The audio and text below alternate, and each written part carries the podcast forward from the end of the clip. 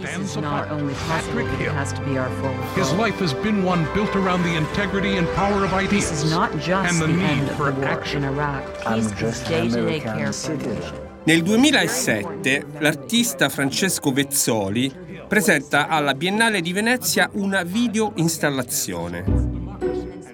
È composta da due spot elettorali di due candidati alla presidenza degli Stati Uniti mandati in sincrono, uno a fianco all'altro. I protagonisti sono un uomo e una donna che hanno lo stesso nome, Patrick Hill e Patricia Hill. Lui è interpretato dal fascinoso filosofo superstar Bernard-Henri Lévy. Lei è l'attrice Sharon Stone, autorevole come Hillary Clinton. Scorrono le foto di lui col Papa e in mezzo ai militari.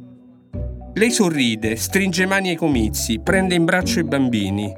Le voci si mescolano, si sovrappongono, rimbalzano da uno slogan all'altro. Gli stessi slogan che vanno bene con tutto e per tutti. We are not the world's greatest country. Make America strong, strong America, free America, the American dream.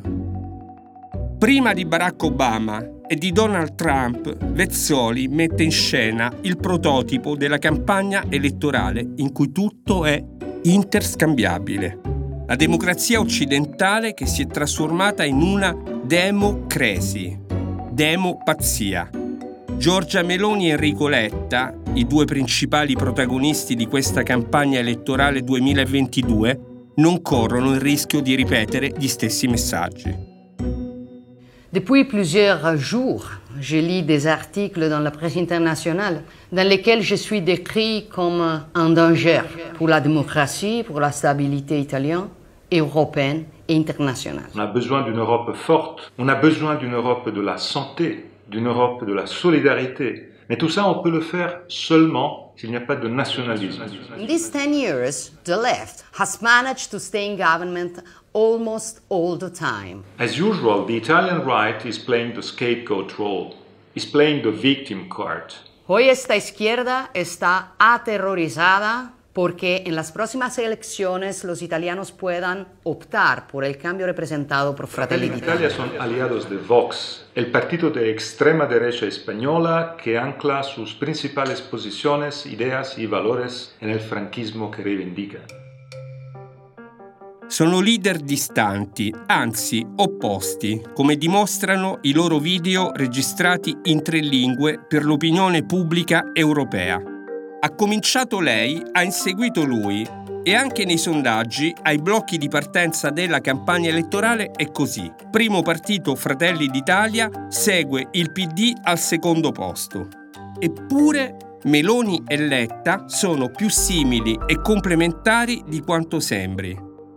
Si giocano la loro partita su questo confine. Non hanno in comune niente, se non un obiettivo. Rifondare in Italia una alternativa tra la destra e la sinistra.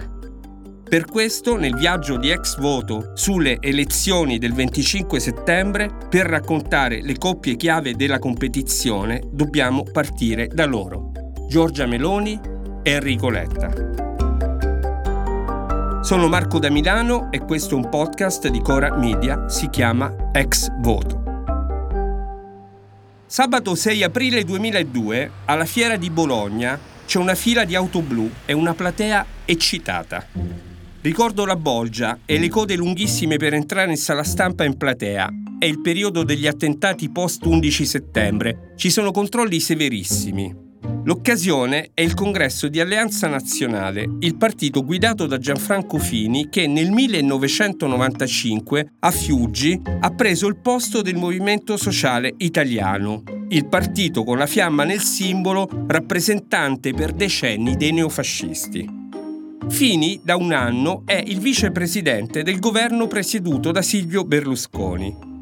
Nel duemilauno il centrodestra ha stravinto le elezioni, ma A N è a disagio. Nell'alleanza comanda l'asse del Nord, fondato su Forza Italia e sulla Lega di Umberto Bossi. E allora avanti, a partire da lunedì, in questa grande avventura, con te, per l'Alleanza Nazionale, per l'Italia. Dal palco si alternano gli interventi dei capi correnti, tutti applauditissimi, come questo del presidente della Regione Lazio, Francesco Storace. Finché, poco prima del capogruppo Ignazio La Russa, il senatore Domenico Fisichella dà la parola a una giovane delegata. Adesso la delegata Giorgia Meloni. Dov'è Giorgia Meloni? La parola all'oratore sconosciuto è un classico dei congressi, è l'intervallo che serve ai delegati e anche ai giornalisti per fare una pausa al bar, un caffè, una sigaretta, una sosta alla qualera. Eccola, la giovane coordinatrice di Azione Giovani. Ma la sconosciuta riesce ad attirare l'attenzione della sala e anche la mia. La seguo seduto per terra, taccuino sulle ginocchia. Nel documento di Azione Giovani al congresso abbiamo voluto definire l'organizzazione giovanile è una comunità di ribelli. Noi consideriamo ribelli coloro che contribuiscono con le proprie azioni alla costruzione di un nuovo domani, coloro che si impegnano in prima persona per modificare una realtà che non li soddisfa. È un discorso di vent'anni fa, ma ci sono già alcuni temi destinati a diventare i cavalli di battaglia della prima donna che potrebbe entrare a Palazzo Chigi da presidente del Consiglio. C'è l'attenzione ai giovani e la difesa del cosiddetto diritto alla vita. Chiediamo al governo, ad Alleanza Nazionale, di impegnarsi concretamente per la soluzione del disagio giovanile, sulla mancanza di luoghi di aggregazione, sulla partecipazione degli studenti alla vita delle scuole e delle università, sulle droghe e sui problemi di, legati alle devianze giovanili, sulla tutela del diritto alla vita. Devianze è una parola che Meloni ha utilizzato anche qualche settimana fa, scatenando grandi polemiche. Poi le politiche per sostenere la crescita demografica. Chiediamo l'istituzione di un fondo nazionale per gli aiuti economici alla gravidanza che possa sostenere le madri e le famiglie in difficoltà economiche fin dal momento del concepimento, perché che lo chiamino embrione o feto, per noi rimarrà sempre un bambino e ha dei diritti che devono essere riconosciuti e garantiti. Il primato nazionale è l'esaltazione della patria. Noi siamo i custodi di quella patrimonio valoriale, di quello slancio, di quella passione senza i quali tutto si ridurrebbe a mera gestione del quotidiano. E allora ribadire il primato della politica sull'economia, rivendicare la questione morale, la tutela del diritto alla vita, la difesa delle identità e delle patrie, l'amore per il proprio popolo e per la propria terra.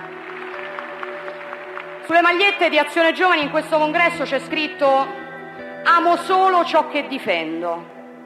Sono questi valori che stiamo difendendo, sono queste idee. Tra le righe si sente risuonare la vecchia triade Dio, patria e famiglia.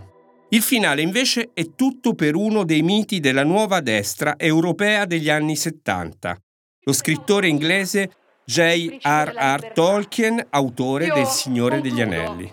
E vorrei concludere con una citazione di Tolkien, immancabile, e che recita: non tocca a noi dominare tutte le maree del mondo. Il nostro compito è di fare il possibile per la salvezza degli anni nei quali viviamo, sradicando il male dai campi che conosciamo, al fine di lasciare a coloro che verranno dopo terra sana e pulita da coltivare. Grazie. L'intervento dell'oratrice sconosciuta si conclude tra gli applausi. Grazie alla giovane delegata Giorgia Meloni. Giorgia ha conquistato la platea. Giorgia Meloni in quel momento ha compiuto da poco venticinque anni. È romana, ha vissuto alla Garbatella con la mamma e la sorella. Nel novantotto viene eletta consigliera provinciale a Roma. Nel duemilauno è tra i coordinatori di Azione Giovani, l'organizzazione giovanile di A N di cui nel duemilaquattro diventerà presidente. Si fa notare nei primi anni duemila, quando è già la voce e il volto di quella destra giovanile movimentista erede del post-fascismo italiano. È importante e non bisogna dimenticare che gran parte del radicamento di cui noi oggi disponiamo viene proprio da quella realtà movimentista che ha visto una destra dinamica, capace di inserirsi nel tessuto della società e di egemonizzarlo in molti casi. E se noi riteniamo che il movimentismo debba continuare a rappresentare il nostro stile anche nel fare politica, la nostra capacità di rapportarci alle esigenze del territorio, non bisogna dimenticare che esiste una realtà, che è la realtà giovanile di Alleanza Nazionale, che è una realtà movimentista per eccellenza. Il discorso di esordio di Enrico Letta, in un appuntamento politico nazionale, arriva in un momento molto tormentato per il Paese. Un momento di cui abbiamo già parlato nella quarta puntata di Ex Voto.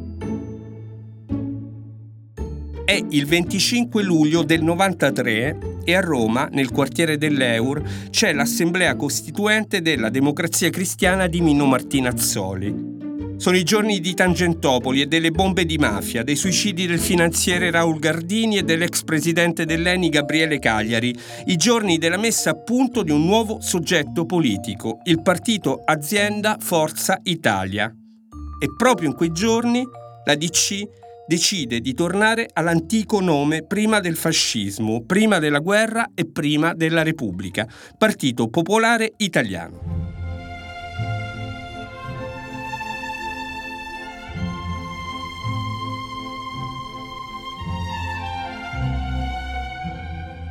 Dopo cinquanta anni di potere ininterrotto, la Democrazia Cristiana muore, mentre nella sala congressi risuonano le note del concerto per pianoforte e orchestra in do maggiore K quattrocentosessantasette di Mozart.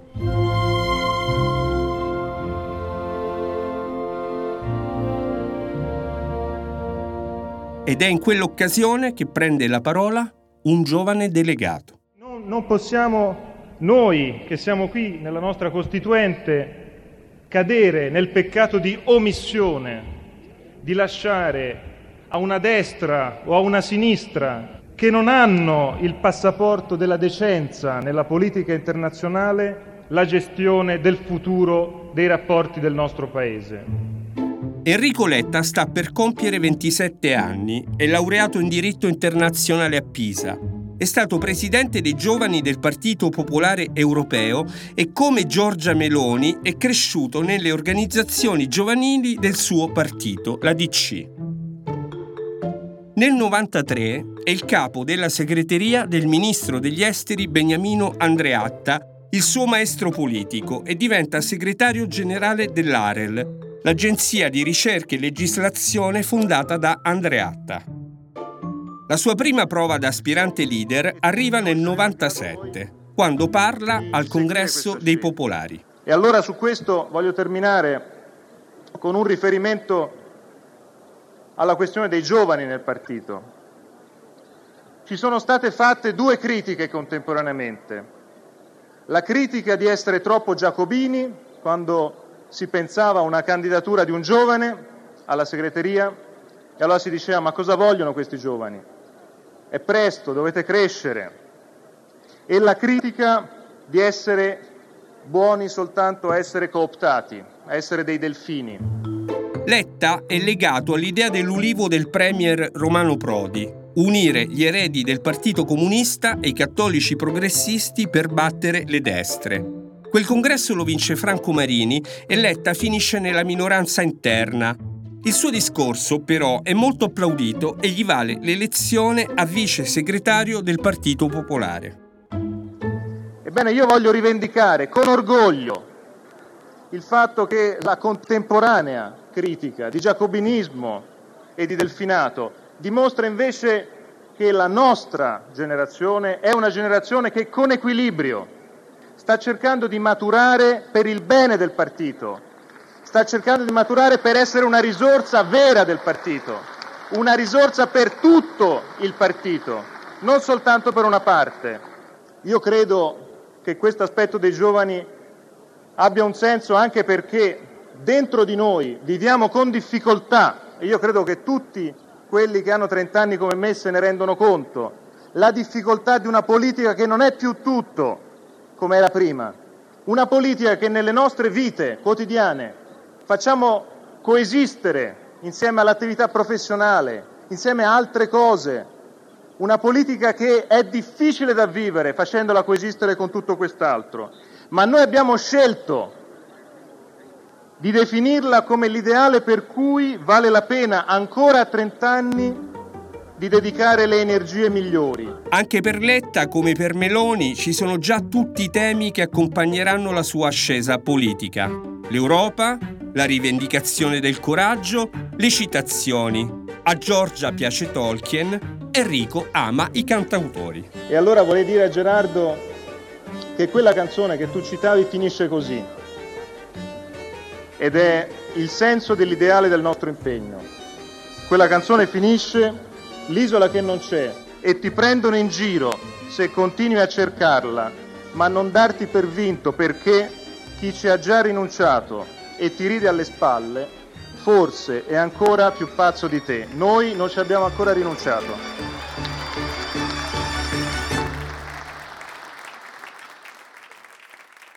Tra Letta e Meloni ci sono undici anni di differenza. Li divide tutto. L'età, la cultura politica, l'attenzione internazionale. Meloni ama presentarsi come una figlia delle periferie, l'outsider che si è fatta da sola. Letta è nato e cresciuto nell'establishment. Il papà Giorgio è stato professore universitario di matematica a Pisa. Lo zio Gianni è stato giornalista, direttore e braccio destro di Berlusconi. È l'uomo che a Roma conosce tutti e con tutti è in buoni rapporti. Letta e Meloni, però, hanno molti punti in comune. Entrambi si sono formati nelle organizzazioni giovanili, che un tempo erano il vivaio delle classi dirigenti. Entrambi maturano politicamente in mezzo al terremoto che ha investito i loro partiti. Entrambi, Meloni e Letta, sono dei cooptati, perché la regola di quella politica è la cooptazione, non la competizione. E per farti strada devi trovarti uno più grande che ti sceglie, ti protegge e ti aiuta. Per Giorgia Meloni il mentore è Gianfranco Fini e lui a volerla vicepresidente della Camera appena eletta deputata, a ventinove anni. Per Enrico Letta sono prima Andreatta e poi Prodi, ma i rapporti sono ottimi anche con Massimo D'Alema e Giuliano Amato. Enrico Letta diventa ministro nel novantotto, va alle politiche comunitarie nel governo D'Alema. Ha trentadue anni ed è il più giovane ministro della storia repubblicana, un record battuto dieci anni dopo da Giorgia Meloni, che nel duemilaotto, quando ha compiuto da poco trentuno anni, giura la ministra della gioventù nel quarto governo Berlusconi. L'anno chiave per Meloni e Letta è il duemilatredici. Enrico si è già candidato per la leadership del P D contro Walter Veltroni senza successo. Giorgia ha già rotto con Fini quando il suo leader ha aperto uno scontro violento con Berlusconi. Ora sono diventati grandi e la loro vita svolta in modo imprevedibile. Signore e signori, buongiorno e grazie, buongiorno. Grazie di essere qui. Il sedici dicembre duemiladodici Meloni convoca i suoi amici di sempre all'Auditorium della Conciliazione a Roma. La convention si apre con la stessa citazione di Tolkien di dieci anni prima a Bologna. Poi arriva il momento del Pantheon della destra meloniana. Allora c'è un primo video che vorremmo farvi vedere che racconta un po' la storia che questa, questo ambiente ha comunque attraversato nel corso del tempo e quello che sta in qualche modo succedendo in questi eh, ultimi giorni. Penso che adesso scompariranno le luci e magicamente arriveranno le immagini. Sul palco ci sono tre violoncellisti. Scorrono le foto di Falcone e di Borsellino, di Fini con il capo del Movimento Sociale Giorgio Almirante. Passano Federico secondo e Napoleone, D'Annunzio e Don Sturzo, Evita Peron e Madre Teresa di Calcutta. Sul palco Meloni è affiancata da un deputato in uscita dal Popolo della Libertà, un omone dalla stazza gigantesca e dalla lucida intelligenza, Guido Crosetto. Poi interviene la nuova leader. Sogniamo un'Italia che riconosca i poteri forti, che non li faccia comandare. E lo dico, ragazzi, lo dico. Sogniamo anche un'Italia nella quale la massoneria, che ormai è ovunque, conceda almeno la par condicio a chi non è mazzone, perché non ne possiamo più di essere discriminati per il fatto che non siamo mazzoni anche noi. Sogniamo un'Italia che sconfigga l'evasione fiscale delle grandi realtà economiche, il lavoro sommerso, l'economia criminale, nella quale si possa chiedere che le banche paghino le tasse come tutti e che se non le pagano vengano punite in modo appropriato. Sogniamo un'Italia che riesca finalmente a offrire alternative a chi vede nell'aborto L'unica, l'unica soluzione alla propria gravidanza, nella quale la scienza sia al servizio dell'uomo e non il contrario, nella quale la fine di una vita non sia stabilita dalla sentenza di un tribunale, nella quale due giovani che fanno la scelta ribelle, rivoluzionaria di sposarsi e di mettere al mondo dei figli abbiano una mano dallo Stato, nella quale la maternità non sia un lusso per pochi, ma l'architrave di una nazione che ha ancora un lungo percorso di fronte a sé. C'è anche una stoccata a Silvio Berlusconi, che aveva affidato la guida del P D L al giovane ministro della Giustizia Angelino Alfano. A risentirla oggi, più che una stoccata, suona come una profezia. A differenza di altri, a noi non serve Monti per dire a Berlusconi, che ringraziamo per il lavoro straordinario che ha fatto per noi e per l'Italia, che sarebbe un errore decisivo la sua ricandidatura alla Presidenza del Consiglio. Perché noi... Perché ci ricordiamo di come spiazzò tutti quando oltre un anno fa decise di passare il testimone a un segretario quarantenne. E noi crediamo che su quella scelta bisogna continuare a insistere, su quel passaggio di testimone a un'altra generazione, lo dico di più. E così, due settimane prima di Capodanno, Meloni battezza il suo nuovo partito, Fratelli d'Italia.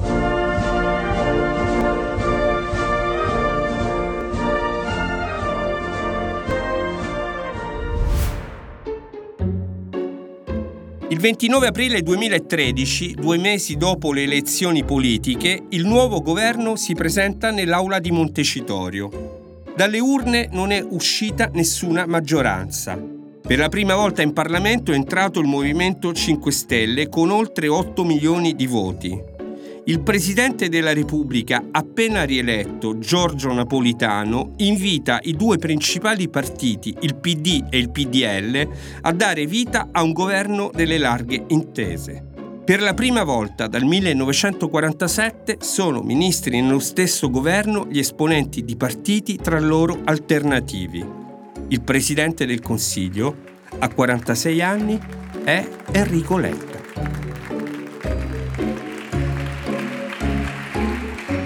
Onorevoli deputati, vorrei che questo governo inaugurasse una fase nuova nella vita della Repubblica.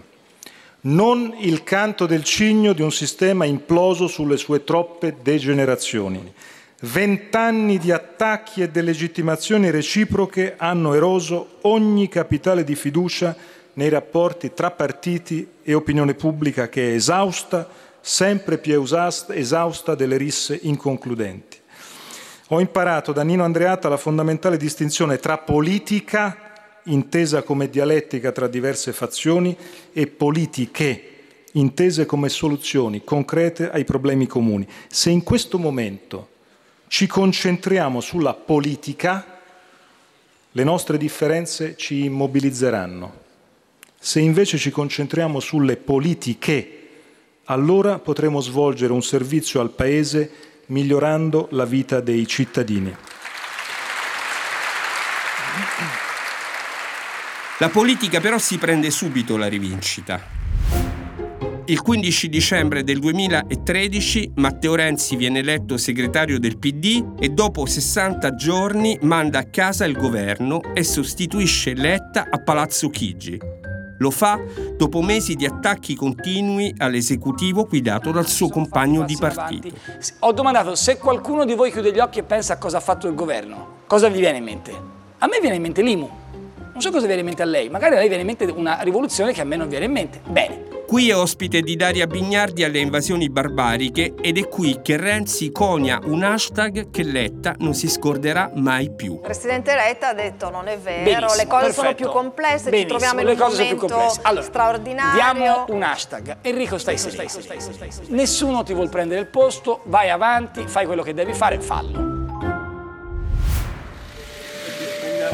Il ventidue febbraio duemilaquattordici, a Palazzo Chigi, il premier uscente, Letta, consegna la campanella del Consiglio dei Ministri al suo successore, che lo ha tradito, Renzi.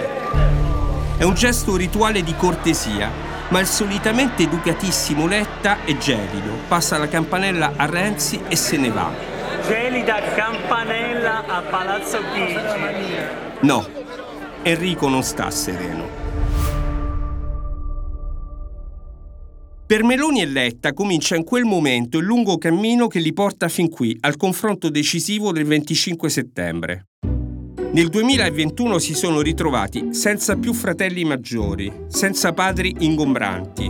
La solitudine dei numeri due diventati numeri uno. Letta è stato richiamato con urgenza da Parigi, dove aveva cominciato una nuova vita da professore universitario, ed è stato eletto segretario del P D, per salvare il partito sconvolto dalle dimissioni incomprensibili e mai spiegate di Nicola Zingaretti. Meloni con Fratelli d'Italia si ritrova da sola all'opposizione. Le altre forze del centrodestra, la Lega e Forza Italia, sono entrate nel governo di Mario Draghi. In quel momento Fratelli d'Italia è quotato dai sondaggi al quindici per cento. È il quarto partito, lontano dalla Lega di Salvini che è sopra il ventitré per cento. Oggi quei rapporti di forza si sono invertiti. Nell'ultimo anno, mentre si avvicinava il voto, Meloni e Letta hanno fatto coppia fissa nei dibattiti, nei convegni, nelle presentazioni dei libri, al punto che i giornalisti li hanno ribattizzati Sandra e Raimondo, come la coppia della più celebre sitcom italiana degli anni novanta, Casa Vianello. Quello che io ho capito è che la violenza è sempre un'implicita ammissione di inferiorità e che tu hai bisogno di attivare campagne d'odio quando le tue tesi non sono abbastanza credibili, quando devi scappare dal confronto. Chi non ha il problema di mettere in piedi questa tecnica di comunicazione perché ha delle proprie idee, ha una propria identità, le identità forti non hanno mai paura di confrontarsi, non ha neanche bisogno di delegittimare l'avversario. Qui erano un dibattito all'Università Luis con lo storico Giovanni Orsina. Ma io non dirò mai, guardate che se vince Enrico Letta l'Italia sprofonderà in un burrone. Posso dire, il P D l'abbiamo visto, ha governato gli ultimi dieci anni e non ha mai vinto le elezioni e i risultati sono stati quelli che erano. Ma questo è dibattito politico. Ecco, quello che io chiedo, in questo caso non a, a diciamo Enrico Letta, che quasi sempre... Eh, diciamo in questo è stato eh, così, insomma, all'altezza del ruolo, mettiamo così. Risponde Letta. Io penso che debba esserci in Italia, ci sia fortemente bisogno in Italia un confronto politico per i prossimi anni, per questa nuova democrazia che dobbiamo costruire, che si deve fare in un confronto tra identità forti. Io penso che il nostro Paese debba affrontare una fase nella quale ci sia una discussione serena. Ora è un aggettivo che io devo usare poco, questo qua, normalmente, però insomma una discussione che però onestamente è l'aggettivo che ci sta bene in questa situazione, che lo devo usare per forza. Pacata. Pacata. Pacata. Serena. Pacata alle volte è un po' noiosa. No, serena. Ecco, fino a qualche settimana fa Letta e Meloni in pubblico erano così, risate, battute e l'idea che li tiene uniti, ricostruire le identità di destra e di sinistra e giocarsi tra di loro la partita dei prossimi anni. Il governo Draghi è caduto poche settimane dopo quell'incontro, il loro ultimo in pubblico prima della campagna elettorale. Perfezionisti, secchioni. Lui è il leader che ha vinto molto senza muoversi. Lei è la leader che ha conquistato il primato nei sondaggi restando fuori dal governo. La coalizione di Letta, il cosiddetto campo largo P D Movimento cinque Stelle, si è dissolta e Enrico va alla battaglia solo o quasi. Meloni invece è alla testa di una coalizione in apparenza unita, ma Salvini e Berlusconi in realtà non sono per nulla felici di farsi guidare da un esponente così di destra, per di più donna. Per questo, almeno fino al venticinque settembre, Meloni e Letta sono costretti a combattersi in pubblico e a scommettere uno sulla tenuta dell'altra in privato, per costruire un sistema a due fondato su di loro, la post-fascista e il post-democristiano, la coppia più strana della politica italiana. Ci diranno i risultati se, ricostruendo la destra e la sinistra, la democrazia italiana può guarire o se è destinata a diventare ancora più pazza. Ex Voto è un podcast di Marco Damilano prodotto da Cora Media, scritto con Tommaso De Laurenzis e Matteo Miavaldi. La cura editoriale è di Francesca Milano, la supervisione del suono e della musica è di Luca Micheli, la post-produzione e il sound design sono di Guido Bertolotti, il producer è Alex Peverengo. I contributi audio di questa puntata sono tratti da Democrasi, video installazione di Francesco Vezzoli, pubblicata sulla pagina YouTube del Museum of Contemporary Art il ventisei maggio duemilaquattordici. Dal messaggio di Giorgia Meloni alla stampa estera, pubblicato sulla pagina YouTube del Corriere della Sera il dieci agosto duemilaventidue. Dal messaggio di Enrico Letta alla stampa estera, pubblicato sulla pagina YouTube del Corriere della Sera il tredici agosto duemilaventidue. Dal secondo congresso nazionale di Alleanza Nazionale a Bologna del sei aprile duemiladue, disponibile su Radio Radicale. Dal convegno di Destra Protagonista a Roma del sedici ottobre duemila, disponibile su Radio Radicale. Dall'Assemblea Costituente della Democrazia Cristiana del ventiquattro luglio millenovecentonovantatré a Roma, disponibile su Radio Radicale. Dal terzo congresso nazionale del Partito Popolare Italiano, tenutosi a Roma dal nove al dodici gennaio millenovecentonovantasette, disponibile su Radio Radicale. Dalla registrazione della manifestazione Senza Paura, le primarie delle idee, tenutasi a Roma il sedici dicembre duemiladodici, disponibile su Radio Radicale. Dal discorso di Enrico Letta alla Camera, per la fiducia, del ventinove aprile duemilatredici. Dalla puntata del diciassette gennaio duemilaquattordici delle Invasioni Barbariche, trasmessa dalla sette e disponibile sul canale YouTube di La sette. Dal video della cerimonia della campanella del ventidue febbraio duemilaquattordici, pubblicato sulla pagina YouTube del Fatto Quotidiano. Dalla registrazione del dibattito Fare politica in un mondo in frantumi, tenutosi all'Università Luis di Roma il diciotto maggio duemilaventidue, disponibile su Radio Radicale.